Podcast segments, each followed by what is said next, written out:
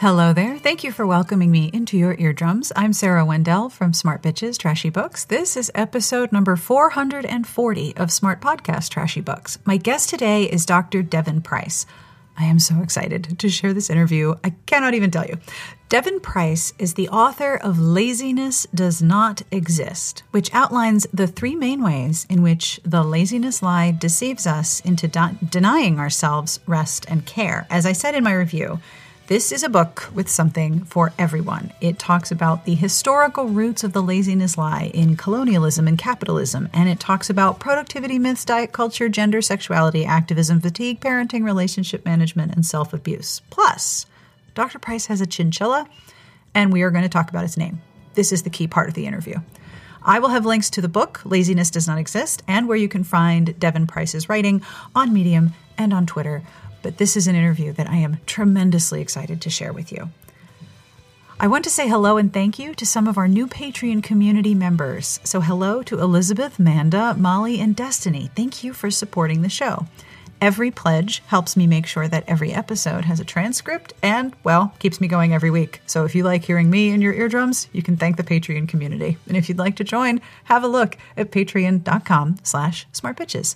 Monthly pledges start at one whole dollar a month, and every pledge is deeply appreciated. This episode is brought to you by Fairy Godmothers, Inc. by Saranna DeWylde. Ever After is a town that runs on magic, and that magic is fueled by love. So when Petunia, Jonquil, and Bluebonnet, three fairy godmothers in charge of Ever After's magic supply, realize the town's power has started to wane, they conspire to transform Ever After into a premier wedding destination in hopes of attracting a major infusion of love to the town. Lucky Fujiki's first name is a cosmic joke. Her luck is so bad, even the number seven steals, steers clear of her. But when her adorable godmothers ask for a favor, Lucky can't say no, even if she can already feel the bad juju waiting to strike. And her mission is even worse than she imagined to promote Ever After as a wedding destination by faking a marriage to her first love and longtime ex, Ransom Payne, he of the embarrassing incident that neither of them will ever live down. Known for her infectious sense of humor, Saranna DeWylde infuses her stories with good old fashioned laugh out loud situations, and the town of Ever After is filled with lovable recurring characters, all but guaranteeing readers will want to return to this magical world over and over again. You can find Fairy Godmothers Inc. by Saranna DeWylde wherever books are sold. Find out more at kensingtonbooks.com. This episode is also brought to you by Native. Native aluminum free deodorant is a great addition to your 2021 routine. Native cares about what you put on your armpits. That's why their deodorant's ingredients list includes things you've actually heard of, like coconut butter and shea oil. But I said that wrong. It's actually coconut oil and shea butter. Another plus none of their products are tested on animals, and almost everything is vegan. Native is risk free to try. Every product comes with free shipping within the US, and they have 30 day free returns and exchanges, and they have options. They have a line of sensitive deodorants for people with baking soda sensitivities, plastic free deodorant if you're trying to cut down on your plastic consumption, and even an unscented option. And if you want to try something a little different, they have seasonal scents like blood orange and clove, candy cane, or buttercream and French vanilla. You can even subscribe to Native, so you'll never have to sweat uh, about running out of deodorant again. Make the switch to Native today by going to nativedeo.com slash trashybooks or use promo code trashybooks at checkout and get 20% off your first order. That's nativedeo.com slash trashybooks or use promo code trashybooks at checkout for 20% off your first order. This episode is also brought to you by Ritual, a daily multivitamin now available in Essential for Kids. Ritual knows how difficult it can be to get your kids the nutrients they need. That's why they made Essential for Kids to help fill gaps in the diets of ages 4 through 12 without making a single compromise to quality or taste. Not only do they have a natural citrus berry flavor, yum, but they're also convenient by design. Each gummy features a three in one design that combines a daily multi, vegan, omega 3 DHA, and a good source of fiber per serving. I like Ritual a lot because of the convenience of the delivery schedule and the fact that everything is so transparent. I know where the things inside come from, and the capsules are actually see through too. And I like knowing the source of what's in the vitamins I take. When it comes to what goes into our kids' bodies, they've got being picky down to a science. Well, some of mine do anyway. That's why Ritual is offering my listeners 10% off during your first three months. Visit ritual.com forward slash Sarah to start Ritual or add Essential for Kids today. That's ritual.com forward slash Sarah. I will be back after the interview with a terrible joke because that is how I end every episode of this podcast. But now, let's get started with this interview. I am so excited to share this conversation with you. On with my conversation with Dr. Devon Price about how laziness does not exist. Hi, yeah, I am uh, Dr. Devon Price. I'm a social psychologist. I'm a professor at Loyola University of Chicago, and I'm an author. And my book is Laziness Does Not Exist. Well, first, congratulations on your book. Thanks. Yeah, it's also a weird paradox to be writing something that's like anti-achievement hunting and then have this like thing that I'm supposed to be proud of. That's that's a book, but yeah, I'm I'm still happy about it. I, I can understand the feeling. I have to say that I read your book and the file is now about 25 times bigger because I highlighted probably half of it. This book was exactly what I needed to read. Thank you so much for this book. Oh yeah, I'm I'm what's what's the phrase sad proud, right? Like I'm glad yeah. it connects with people, but it's so unfortunate that so many people need to hear it, you know? Yes, yes, exactly. So what will readers find in this book if you have like an elevator pitch? This is the perfect place for it. Sure. Yeah. So this book is all about how our culture's fear and hatred of laziness is really used to browbeat people into working too much, how it's used to really justify exploiting people and uh, not meeting the needs of really vulnerable and marginalized people. And the book kind of explores what are the historical origins of this hatred of laziness and this fear of being lazy that we all have, uh, which it mostly dates back to uh, the Protestant work ethic and enslavement and the ideologies that we use to justify enslavement in American history. And so the book goes into just how dangerous and damaging and dehumanizing the fear of laziness is. And then it also goes into some practical tips for how people can try to resist this fear of laziness and kind of embrace their own need for rest and relaxation and ultimately to kind of hopefully fight for everybody to have the ability to take breaks and take care of themselves. I love the way that you frame this book um, because when I was in Australia a few years ago, I was speaking with a friend of mine who is an Australian podcaster and blogger, and she said something off the cuff like that laziness her her approach to podcasting was as uh, that laziness is next to godliness and i remember being deeply deeply horrified that she was proclaiming herself lazy. And my first thought was, no, don't say mean things about yourself like that. Why would you say that? And I realized how much I'd internalized the idea that laziness is very, very bad, very bad. And I'm like, oh, that was really an American perspective. And I hadn't con- contextualized it that way until I remembered that reading your book because we, we, we, we internalize this idea that taking it easy is the very worst thing for you to do. Yeah, we really equate action with being virtuous and inaction with being shameful, which, if you even think about it for a second, like doing nothing is by definition a neutral thing. You're not putting any harm into the world. You're not, you know, using up any resources. You're not hurting anybody. So why would we feel bad about doing nothing, you know? And I've and I've read books and listicles and, and articles about how to do nothing, and I'm like, but these are all doing a something. This is nothing. You're still doing something, and then I get very confused.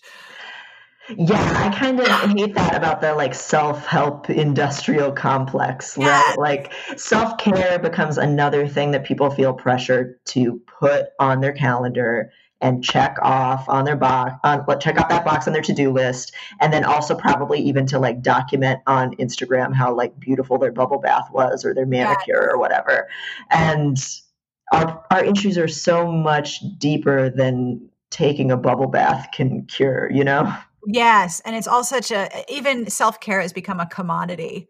It's not that those things are, are negative, but just the idea that that will fix people being overworked and exploited and being told that they're not enough is just it's just not true. No, it's not. Now, you outline three components to the laziness lie. And could you explain what they are? And also, did you almost call this book The Laziness Lie? Yeah, so the laziness lie is my name for kind of the cultural belief system that we all implicitly absorb about the value of hard work and how we need to hate ourselves for being lazy. And its three tenets are one, that your worth is defined by your productivity. Two, that you can't trust any feelings of tiredness or any needs and limitations that you feel inside of yourself, that you should doubt those feelings and try to kind of beat them outside out of yourself. And the third tenet of the laziness lie is that there's always more that you could be doing. And that's really true of any realm of life, not just work. There's more activism you could be doing. Your house could look better. You could be raising your kids better, et cetera, et cetera. And um, we didn't we didn't talk about calling the book uh, the laziness lie, but we did really waffle back and forth about whether it should be in defense of laziness versus laziness does not exist. Because it kind of depends on if you're going with like the neutral versus the kind of evil connotation of the word. Yeah. And if you're if you're going to frame the idea of calling something lazy as a negative and you're going to explain that actually no laziness doesn't even exist it's all a form of control and manipulation then you're sort of leaning into the whole um, embrace the evil basically right. Or like there's this boogeyman that we have been taught to fear that makes us police how other people act. It makes us deny people social welfare benefits, you know, and that if we actually look under the bed, there's nothing there. It's just a dog taking a nap, which we all need a nap, you know, it's, it's harmless, it's neutral.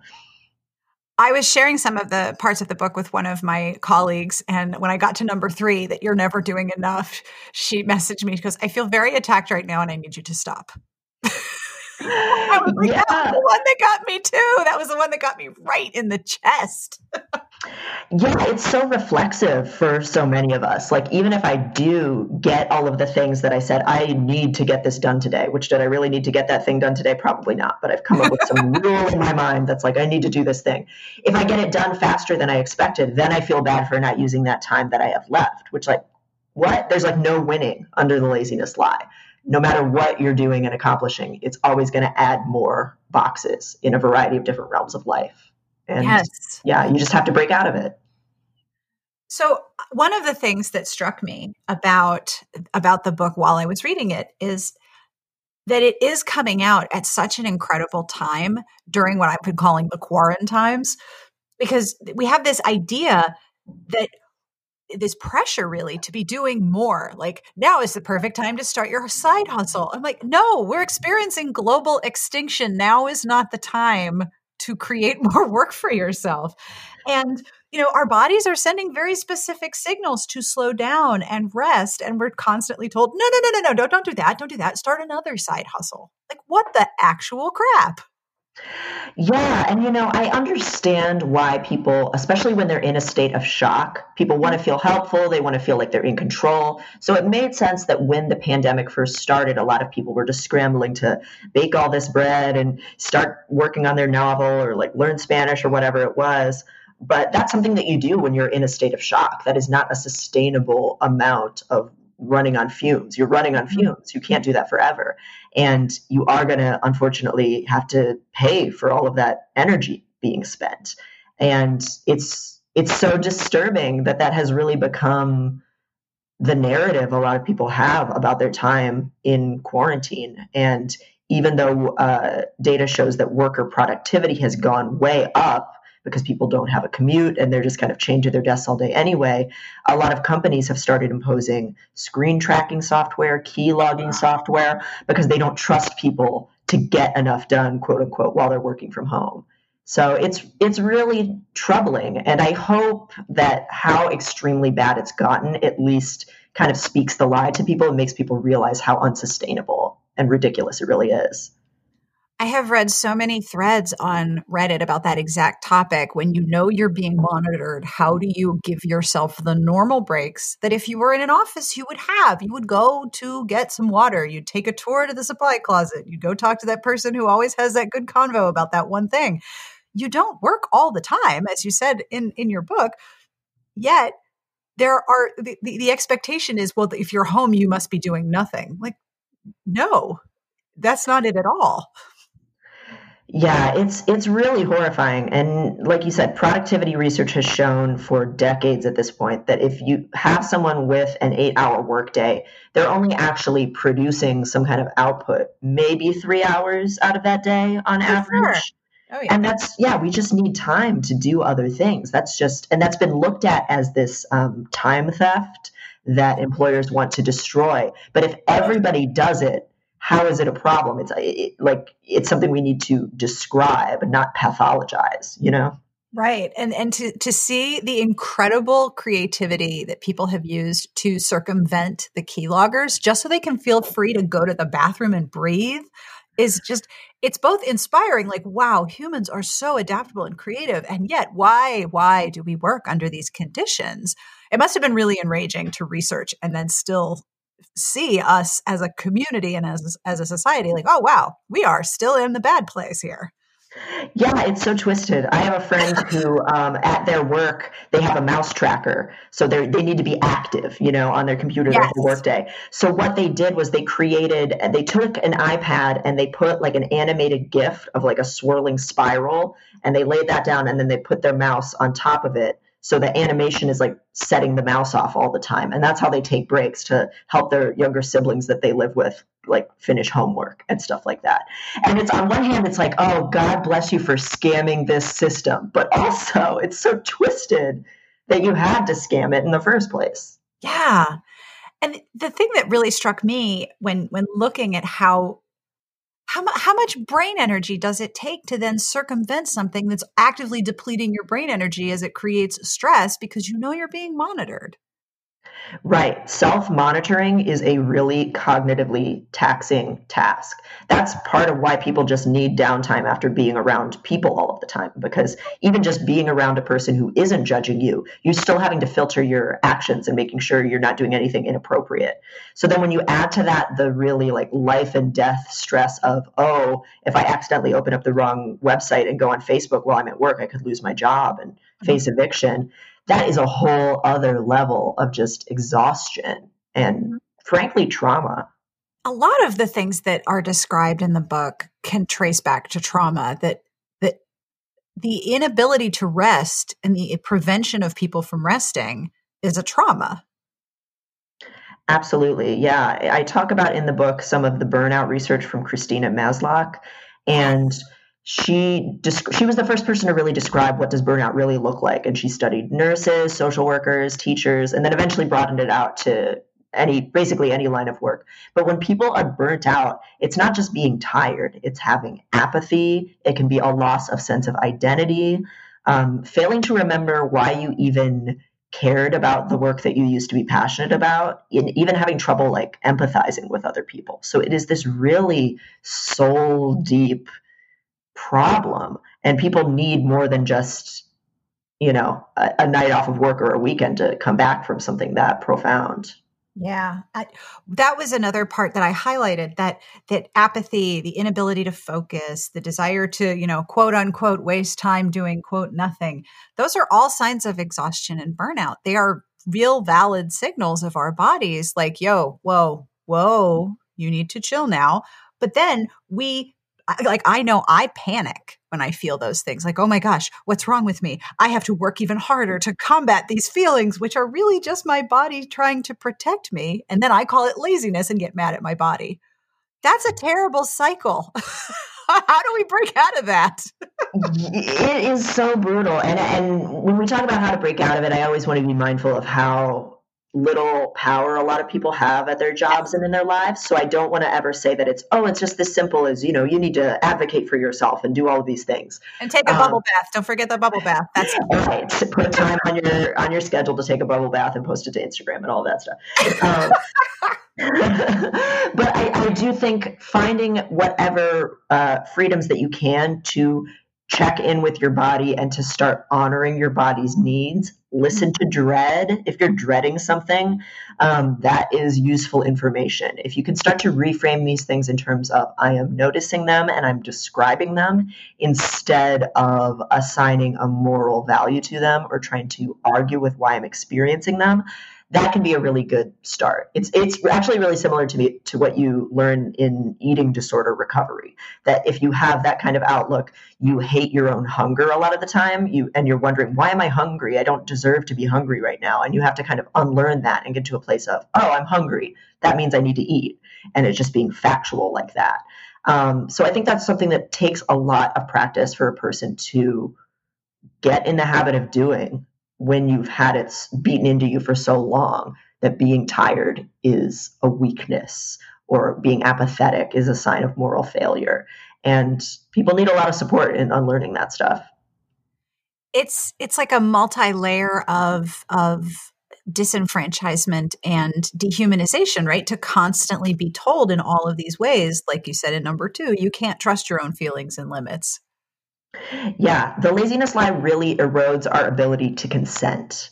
Is a thing that um, that I also want to emphasize that if you have been oh. told that doing something is better than doing nothing, you're almost always going to feel bad saying no to anything. You have a baseline rejection of your own no, and so this is a really deep, pervasive problem that doesn't just uh, affect our work habits, though it certainly affects those in a huge way. It affects our ability to set boundaries with other people, to consent, to take care of our bodies, to protect ourselves. And we have to really, to break out of it, unlearn this idea that doing something is better than doing nothing, and that saying yes is more moral than saying no, and that disappointing people is okay. That just blew my mind because I mean, so I run a romance novel blog, and the the podcast is connected to the site. And in the course of spending a lot of time reading and examining romance fiction, obviously consent is an issue that we discuss. And because romances are narrative of courtships, they're also narratives of autonomy that you deserve love exactly as you are, and that the person you are is worthy of love and happiness exactly as you are now. And some novels support that message, and some novels do not support that message. So the idea that denying the signals of your body and denying the things that your body needs is eroding your own consent. I mean, that just blows my mind because it's very true. How often do individuals feel pressured that they always have to accept something? If you're invited, you have to go. You can also say no. But some I know so many people, I can make a list on both hands and both feet of people who feel like they can't say no. And that was for me a really hard lesson too. Oh my gosh, my mind is blown. Thank you. Yeah, yeah, it's a deep one. And it's something that's really hard for me to unlearn too. Just even something as simple as somebody emailing me and asking for help. Of course, like, of course, I want to say yes. And I feel bad anytime I like say no or advocate for myself in a way that, that could let somebody down, you know? So it's, it's so deeply ingrained and it touches, touches on so many elements of our lives. Yes. Including when we're when we're not at work. Yeah. Yes. Yes. And one of the things that I've really liked, and this is, I feel horrible about this, but I liked about the quarantines that the answer was default no. Mm. I liked the default no because now I have this opportunity to look at everything that I do and say, okay, do I really want to let that back into my life, or can I just be like permanent no? That's a that's a permanent nah, not nope. I don't have the energy to do this. This is going to cost me. Um, and I wonder, do you think that's going to be true for more people that they'll look at life after a period of, well, in some places, a lot of no and keep the no? I don't know. It's so multifaceted, right? Because on one hand, this has been this huge moment where people have had to let a lot of things drop. And it also is this big moment of re examining your life and having that kind of mortality salience of, oh my gosh, my life is not going to last forever. What really matters the most to me? What do mm-hmm. I want to center and in my life? And what, what can I do to make my life worth living right now during this really terrifying time? So in that way, I think it has woken up a lot of people and given some people the permission to say, okay, I'm not I'm not doing things the way that I used to. I'm not spending time over the holidays with this relative who is abusive to me or I'm not, you know, volunteering at this organization that always, you know, pressured me to do things that I wasn't comfortable doing or whatever it is. But at the same time, uh, this has been a time where workplaces have demanded so much of people. Um, people are suffering so much that we if we're doing okay, relatively speaking, we feel this pull to make sure we can help as many people as possible, that kind of survivor's guilt that I certainly have, at least as someone who mm-hmm. still has a job now. So it's just a really ambivalent time where we both realize that things are unsustainable and we also I think, all feel so vulnerable that it's still really hard to say no and to leave things behind because yeah. everything's so easy to lose right now, or it feels very precarious. Yes. And it's, it's a feeling of vulnerability that I think is a big threat to an individual who's internalized this idea that you always have to be doing something, you can't do nothing. Yeah, absolutely. And just even, and it makes sense right now too, especially that just like sitting still and letting the dread seep in. Like, of course you do want to like, okay, no, I'm going to go make that fluffy coffee. Please, God. like, yeah. yeah, like the existential dread is, has moved in. Um, yeah. Should be paying rent. It has not. It's quite a problem. One aspect of the book that really struck me was the way in which you examined how systemic marginalization of vulnerable groups is so innately tied to using laziness to justify the discrimination. As you wrote, that insecurity makes us easier to exploit.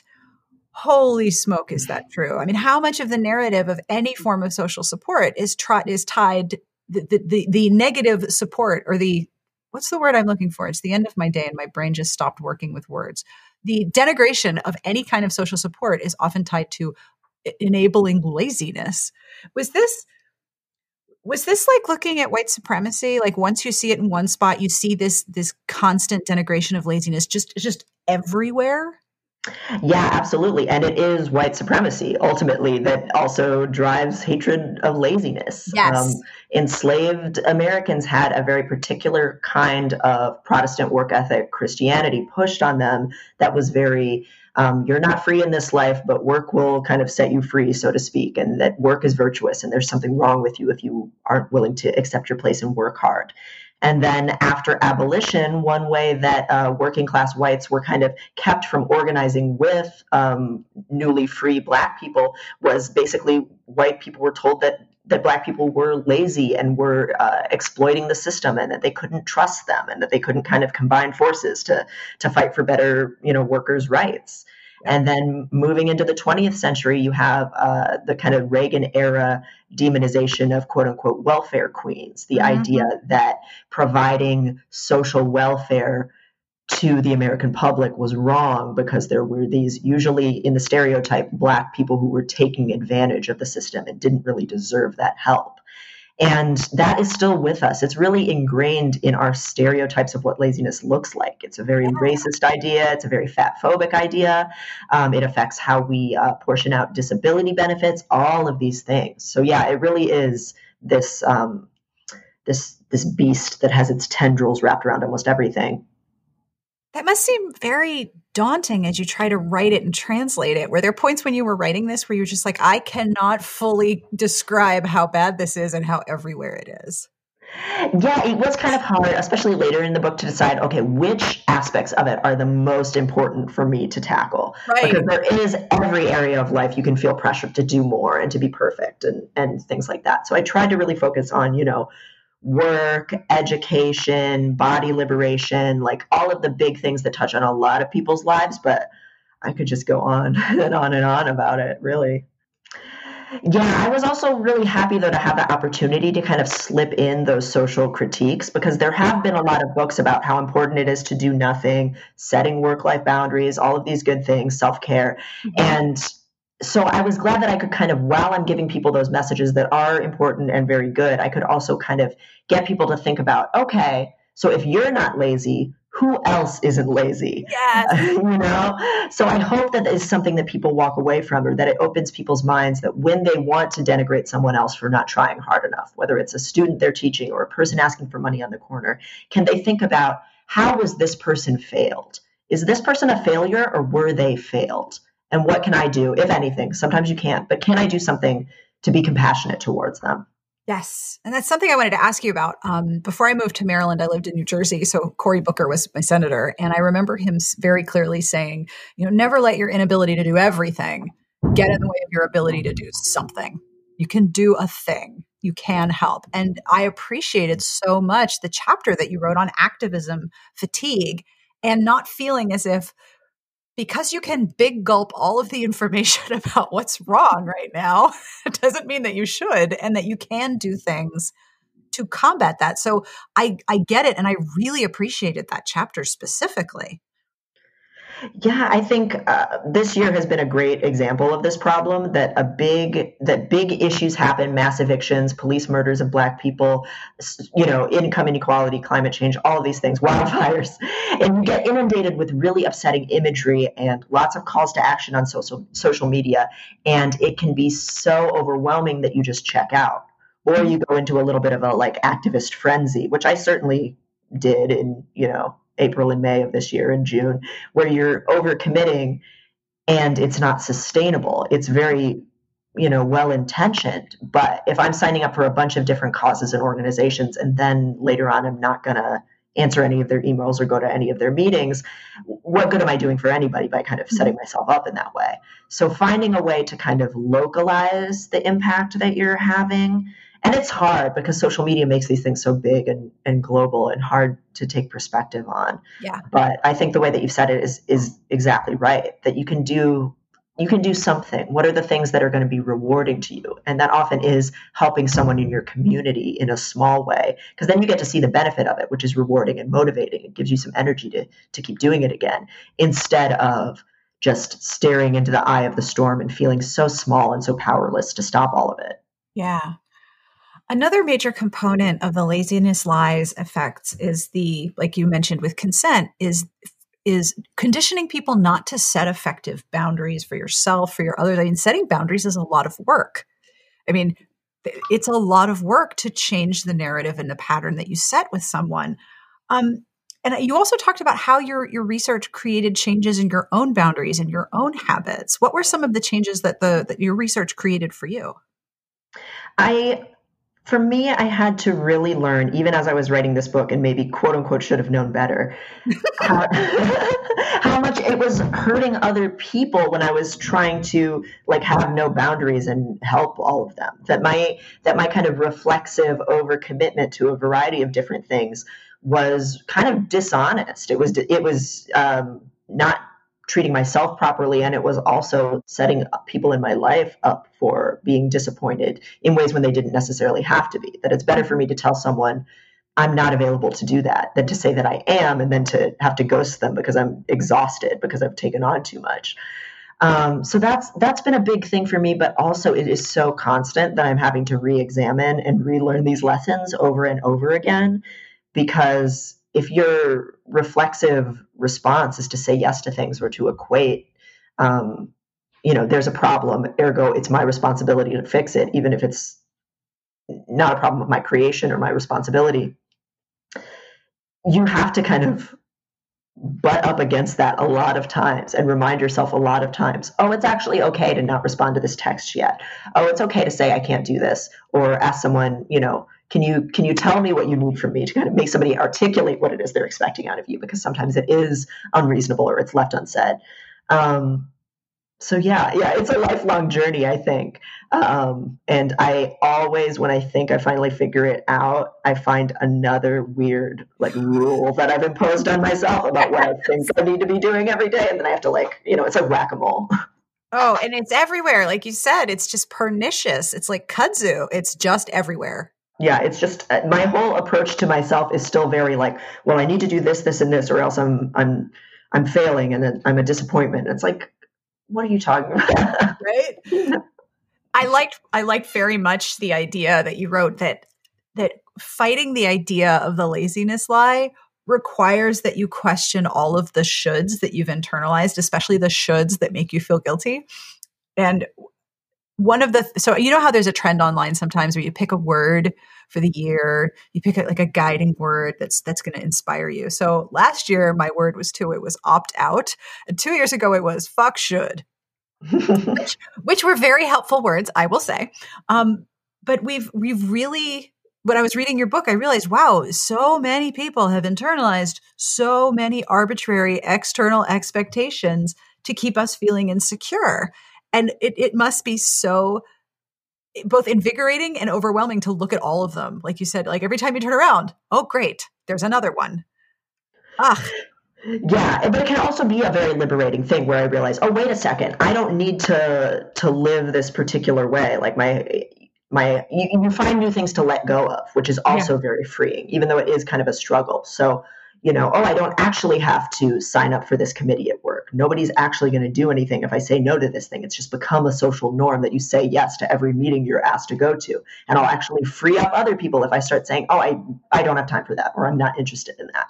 Yeah. Um, or, or just, oh, I don't need to have a home that looks a particular way. I don't need to dress a particular way. I don't need to have whatever kind of standards of adulting because i think adulting is a very like kind of tricky concept where people think they need to achieve certain things buy certain things have a certain kind of like nuclear yeah. family lifestyle or whatever and so many of those things are just kind of conformity pressures and if you realize oh wait i don't actually want to do this mm-hmm. how much how much time is that going to free up in my life to do the things that actually feel authentic and enriching for me authenticity is a very big theme too in in combating laziness.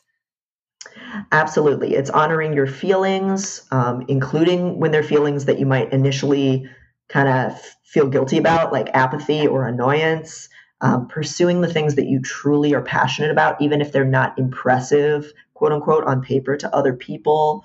Um, yeah it's all about checking in with who you really are versus the yeah. person you've been told to be which is a really hard fight, but it's so worth it.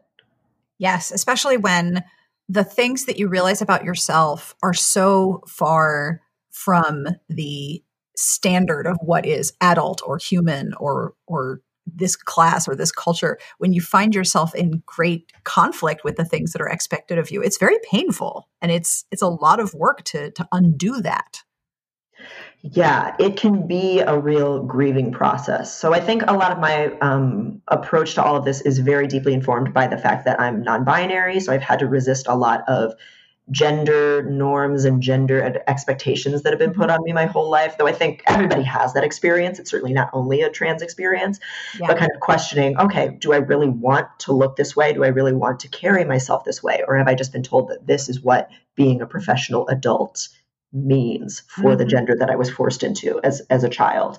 Um, and, I, and it's also very informed by the fact that I'm neurodivergent. So being someone whose brain works a little bit differently from what is the kind of neurotypical mold and how do I socialize? How do I, what do I want to do with my life? What do I, how do I want to sit? You know, like, can I have weird mannerisms that aren't neurotypical mannerisms? Can I like flap my hands when I'm excited and not be afraid of looking quote unquote childish or whatever? Uh, there's so many benign things that we judge in our society as childish, lazy, inappropriate, unprofessional. Mm-hmm. And giving yourself permission to not care about that, it's really hard to find find the courage to do it. But once you start trying it, you you just uncover more and more of who you really are and what your life is going to look like. And yeah, it's it's like stepping into this like warm light uh, that you kind of slowly move closer and closer towards over the course of your life, if you're lucky enough to to get to do it.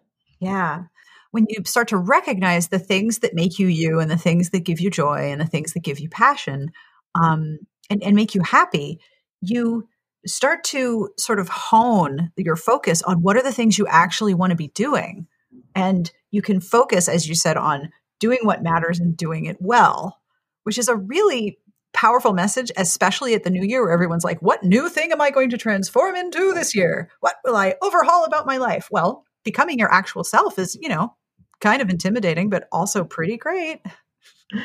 Yeah, yeah. The only kind of New Year's resolution kind of thing that I am super on board with is like, what can I stop doing that is yes. bringing a lot of stress into my life? You know, who do I need to stop talking to? What, uh, you know, can I stop ever trying to lose weight and kind of, you know, worship that kind of, you know, fat phobic mythology? Like, what kind of thing have I been told I need to be doing that I feel really bad about that it takes up a lot of time in my day that I can just say, oh, screw that and and free myself from.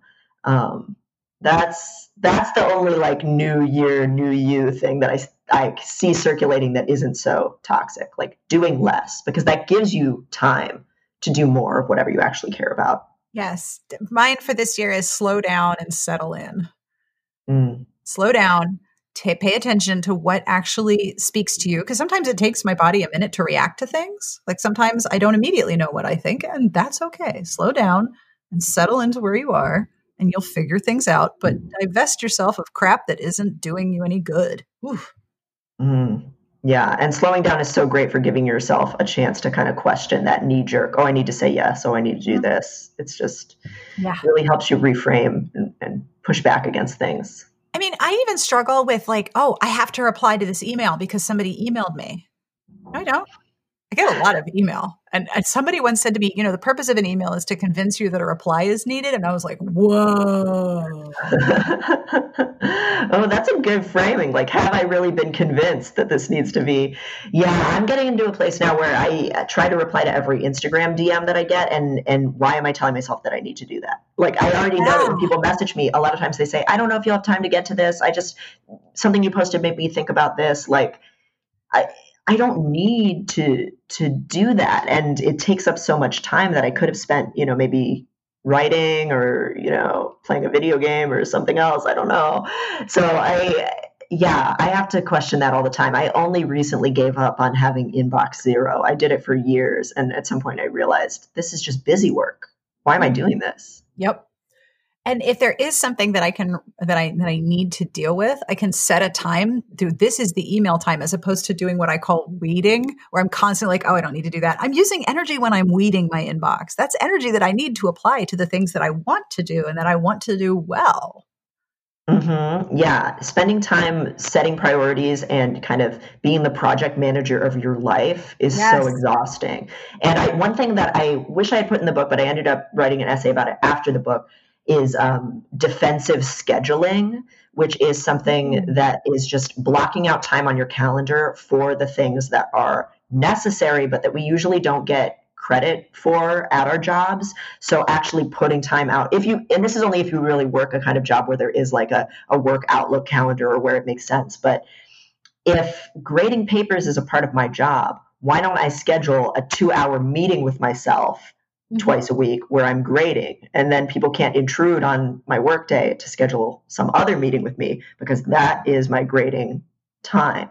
Which, you know, a lot of people in education, your whole day gets filled up with meetings, office hours, all this stuff, and then you grade late into the middle of the night. And it's oh, like, yeah screw that. I want to get credit for the work that I'm doing. I'm going to make it a part of my workday. And if my day is taken up with that stuff, then great. I don't have time for some meeting. I'm doing grading.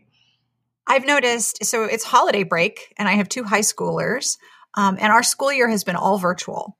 And I have so much empathy for the teachers because I know that this is not a method of teaching. It's not a pedagogy that they were they were trained in. They're they're high school teachers and middle school teachers. They they were expected to pivot to um, full virtual curriculum in a matter of months. And I mean, that's a skill set that takes more than a few months to learn, to say nothing of all of the variations in access, technology, and capability that people have in their homes. So I've been getting alerts that, you know, papers are being graded on like the 25th of December. And I was like, wait, what? You're grading? Yeah, of course you are. I've been an adjunct. Yeah, that's that is when the grading happens. So you really do have to sort of defend your time and set like public announcement. I'm doing the work now. Do not schedule the thing with me because there's always another task force, right? Mm-hmm. Yeah. it's so sickening. Like you want to kind of just like leap into the grading portal and like shut it down and be like, it's your day off. You're not you're not allowed to do it. Please do something nice for yourself. But also I have totally been there. And sometimes you do have to steal it from weekends and holidays. Um, and education is just a realm where where this manifests in so many sickening ways where oh, yeah so the true. people who had to move their classes online they just added so like i knew so many instructors who had to like they added all this busy work because they were worried the class was now too easy because it was online mm-hmm. which is so backwards and creating so much stress for themselves and for their students because they have this idea drilled into them that to be a good education it needs to be super challenging, super busy. Like that's what like suffering yeah. is rigor, you know? Yeah. And and classes that are like for example virtual gym how do you do that how do you do virtual pe and the, the approach is left up to the individual and there are some people who are like all right i want you guys to run a mile every day and my kids are like yeah no not happening not not happening yeah why can't we just trust people especially for things like that and just say okay reflect on what your physical health needs are and what feels good for your body and right. and and do that and I'll trust that you did it. Like yeah. wouldn't that be more healthy? Like, oh God. And then there's teachers like my older, uh, my older child's math teacher. He realized early on that he could not effectively communicate math if they weren't able to actually do the problems on paper. So he sends out a PDF and he says, You can do this on the screen or you can print it out and take a picture of it. However, you want to show me your work, you figure out the best way that works for you. And I was like, You are, you are awesome. You are most awesome. This is so great because it, it it's it's a trust exercise. It, okay, here's the work we need to figure out. How does this work for you? I trust you to make this work in your way. Yeah, and at the same time, I'm also kind of struck by how just even a little bit of flexibility students are so thankful for it would oh really oh like gosh, yes. they should just deserve that they should be entitled to that like when i let someone have a really long extension on an assignment now because it's a global pandemic mm-hmm. they're like so surprised and thankful and and i feel like i don't deserve that because it didn't cost me anything to say, hey, as long as you get it in by the end of the semester, we don't have to do any paperwork. So let's see if we can do that. And you know what? If you need to take it incomplete, we can still do that. You know, like it's not hard for me to to be flexible. And yet so few people are granted that kind of just basic dignity that when they do get it, they're so grateful for it. Like I I respect your personhood and the fact that as a human this is hard for all of us so we can be flexible. That's a revolutionary statement. Yeah, it is. And I've seen part of why I even wrote this book in the first place cuz was because I had seen so many other educators at, when especially when I was teaching as an adjunct at a lot of different places. Oh yeah. Would talk they would say such terrible things about their students that if somebody was skipping their class that there was just no curiosity about why they might have been skipping class or what else was going on in their life or if somebody missed a deadline you know it was because they were lazy or whatever instead of really thinking about how hey my class is not the center of this person's universe and maybe they're making a rational decision about what fires in their life they need to put out first you know yeah. oh yeah so. You also wrote that wasting time is a basic human need, which I also also thought was extremely dangerous and revolutionary, but also very true. Yeah, we we shouldn't even call it wasting time, right? Yeah. Like our brains and bodies are doing so much all the time, even when we aren't, you know, in my case, typing on a laptop, right? Like my brain is working on all kinds of things. Creativity needs um, an incubation period, mm-hmm. but also rest is just good in and of itself. It doesn't need to pay off with, you know, increased productivity down the line or some great aha moment. It's yeah. it's something we need and it's idle time, play, exploration, awe, and just connecting with other people that really make up the texture of life. Like that's actual life, mm-hmm. not work or the routines we get stuck in.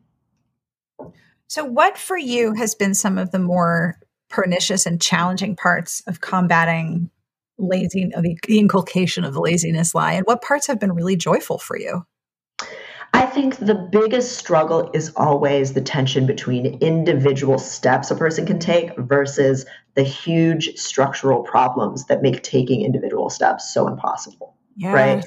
So true. So it's, and I've already mentioned this in this conversation, just I don't want to give people just individual advice when I know that sometimes you don't have the freedom to advocate for yourself at work as an individual. And what you actually need to do is organize and get a union or find some way to kind of push for being treated more humanely. Or if you are stuck in a really dire economic circumstance, it's really hard for a person to say, oh, I'm going to stop driving for Uber in addition to working at the grocery store because I need to do both those things to survive. So finding a way to navigate that tension is really hard for me because I want to affirm for people disappoint somebody today, say no, do what you can. Uh, but also, I recognize that if if you try everything and you're still penned in, it's not your fault. Right. Self care is not a thing that you can fail at, as much as it's been framed as this individual choice. Mm-hmm. Um, we need more systemic changes than just individuals saying no more. So, trying to navigate that tension is really hard. Um, and the joyful aspect of it for me is I think some of what I was already saying before about learning to step into my own light and seeing other people step into their own light, leaving behind lives where they were miserable and seeing them flourishing creatively or just getting really into some really weird obscure thing. Like i love yeah. that. I love when people love pursue a weird thing. Like please be weird. Please do something that's not going to do numbers quote unquote on social media. Like we need we need people being joyful weirdos and eccentrics and not doing things that are impressive achievement culture things. So that's that's my favorite part when i see people cultivating those kinds of spaces and experiences for themselves I am like you. I love listening to someone nerd out about whatever they're passionate about. Like, I, I don't know anything about this topic. This is fascinating. Please keep going. I love that so much. yes, there's like no higher art to me than when someone's doing something super obscure and it only has a very particular, very passionate group of people who are like, I get this. I love this. We're like a community. You know, like I love um, I'm here in Chicago, so we have Midwest Fur Fest, right? So furries yeah. are a group of people that people make a lot of people make fun of furries, but I love furries because they they make all of this beautiful art and these crafts and these costumes that even though a lot of people make fun of it, like they are such a joyful community and they're doing something that's like chasing their bliss, even when it's maligned. And we just need so much more of that in oh, the yeah. world. Oh yeah. Now, I didn't send you this question, but I forgot to ask you, and I hope that you will share this with me. You wrote about your chinchilla dump truck. Yeah. which is a most outstanding name for a pet. How did dump truck get its name?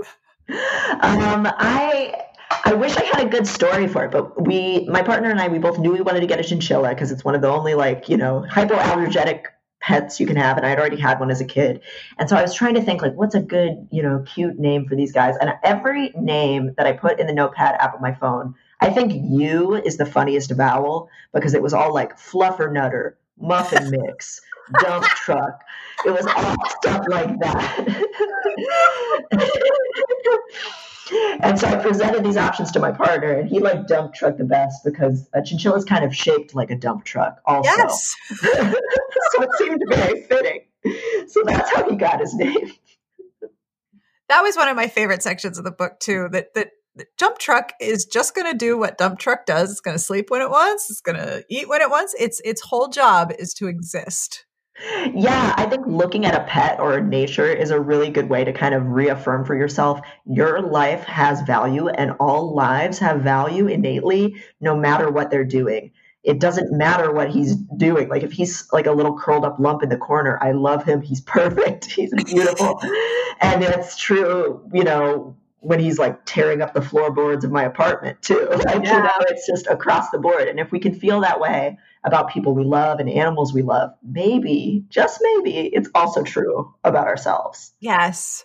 I remember having some very strange revelation walking my dogs one day, like, oh, wow, birds don't have a to do list. That's nuts. I know. Yeah. Do you ever get like envious of like an animal that like on paper it has a very more dangerous existence than your own in the wild, but you're like, you know what? They seem yes. so unneurotic. They're just vibing. Yeah. God, I wish I could just be a worm on the sidewalk. oh, seriously. Like, wow, you have absolutely no to do list. Nice. That's pretty cool. and talk about authenticity, right? Like most animals, when they're tired, they sleep. When they're hungry, they eat. They do what they want, um, and and they don't question whether they deserve a nap because it's actually yeah. a totally illogical. Like it's a non sequitur to ask if you deserve a nap. Oh no, my my dogs are elderly. Their job is sleeping. Like they sleep because it is their job. Mm, absolutely. Employee of the month. oh, all, both of them, absolutely. Perfect, wonderful perfection in every way. so I always ask this question What books are you reading that you want to tell people about? Oh boy, um, let me look at my list, and I don't know how many to touch on, but let's we'll just see here. Um, so one thing that I read, it's ten years old, this book, but it seemed so relevant to COVID times, is "A Paradise Built in Hell" by Rebecca Solnit. Ooh. Yeah, and this book is all about how, in the wake of disasters, people come together and take care of one another. So it profiles a bunch of different places throughout history following earthquakes, fires, terrorist attacks, all kinds of disasters, and how, even though in that moment people always fear quote unquote rioting, looting, the fall of society, that's actually when society is at its finest. People mm-hmm. come out of their homes, they meet their neighbors, they feel a really intense need to be helpful and to hold other people. And it just seems so relevant to COVID times because we've done so much this whole pandemic of demonizing other people for making bad choices and not being virtuous enough in their fight against the pandemic when really we're all just operating with very little support and it's really hard to perfectly quarantine. And we mm-hmm. really we really need to kind of uplift and support one another and we're also desperate for that kind of community connection right now. So that book was really healing for me to read during this time. Um, another one that i read recently that's more recent is having and being had by eula biss. Um, and that is a really interesting book that is all about her experience of being becoming a successful author and then buying a home and grappling with how getting wealth starts to really distort you as a person and how you, and just kind of grappling with how do I keep myself from becoming a gentrifier and a person who is viewing my neighbors with suspicion and someone who becomes more conservative because I have more to lose. And it was really um, you see, there's very few books where somebody lays bare some of their worst qualities and really grapples with them in a way that's like really confronting how capitalism alienates us from each other and can make yeah. us really crueler people. So I really love how just bold that book was in showing, okay, this is what a culture of consumption and generating wealth is starting to do to me. And how can we not do that? Yeah. Um, yeah. So those are two that I would really, really recommend to a lot of people right now. Those are that's brilliant. Thank you. And thank yeah. you so much for your time in doing this interview and thank you for your book. Thank you so much for having me and for for really digging into it. These questions really were were were great to to probe into. And any, any, excuse I have to talk about dump truck is, you know, oh, I can't believe I forgot to ask like that and include that in my email. Like, I mean, this is essential, essential parts. I mean, you I, love I love that he's in the index of the book. That's the funniest thing to me that I can open up the book and be like, oh yeah, there's the dump truck page. but it's an important illustration of laziness. Yes, it, we don't call our pets lazy unless it's with affection.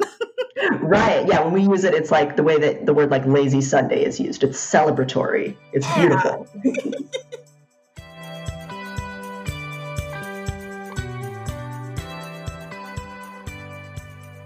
And that brings us to the end of this interview. If you are thinking, I want to read this book, I will have links to it in the show notes at smartbitchestrashybooks.com slash podcast. And I will have links to where you can find Dr. Devon Price and their writing on Medium, on Twitter, and the books that they mentioned as well. I was not exaggerating when I said I probably highlighted at least half my copy. This is one of those books that I've read and still think about and love thinking about in terms of how it reframes and deconstructs all of the things that I habitually do to beat myself up, I cannot recommend this book more. And speaking of things I recommend, this podcast episode is brought to you in part by Headspace. If you are one of the 34% of Americans who made a resolution to be less stressed, or if you are not American but you would like to be less stressed, Headspace is here to help. Headspace is your daily dose of mindfulness in the form of guided meditations in an easy to use app. Headspace is one of the only meditation apps advancing the field of mindfulness and meditation through clinically validated research. So, whatever the situation, Headspace really can help you feel better. Overwhelmed? Headspace has a three minute SOS meditation for you. Need some help falling asleep? Headspace has wind down sessions their members swear by. Amanda loves those. And for parents, Headspace even has morning meditations that you can do with your kids. Headspace's approach to mindfulness can reduce stress, improve sleep, boost focus, increase your overall sense of well being. I've been using Headspace for over 50 consecutive days, and I really like it. I've also noticed a difference in how I feel mentally and emotionally.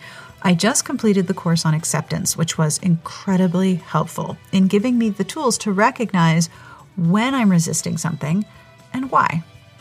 Headspace is backed by 25 published studies on its benefits 600,000 five star reviews, and over 60 million downloads.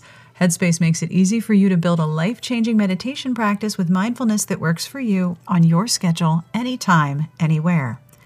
You deserve to feel happier. And Headspace is meditation made simple.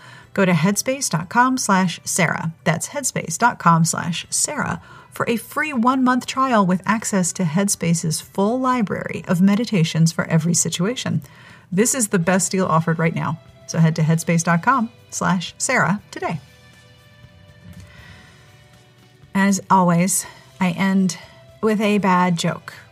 Real, really, really bad. So, so bad. In fact, I had three bad jokes and I had to pick one, which was really difficult because they were all really bad. But that means that I can save them for future episodes. Or you could send me one at sbjpodcast at gmail.com. But here is this week's bad joke for you to share with all of the people in your life so that they can groan at you the way you are about to groan at me. what do you call James Bond in the bathtub? What do you call James Bond in the bathtub? 007. I had to do that one because we started joking about bubble baths. Bubble 07.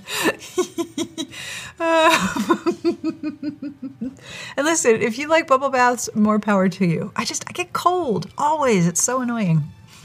On behalf of everyone here, we wish you the very best of reading. Have a great weekend, and we will see you back here next week.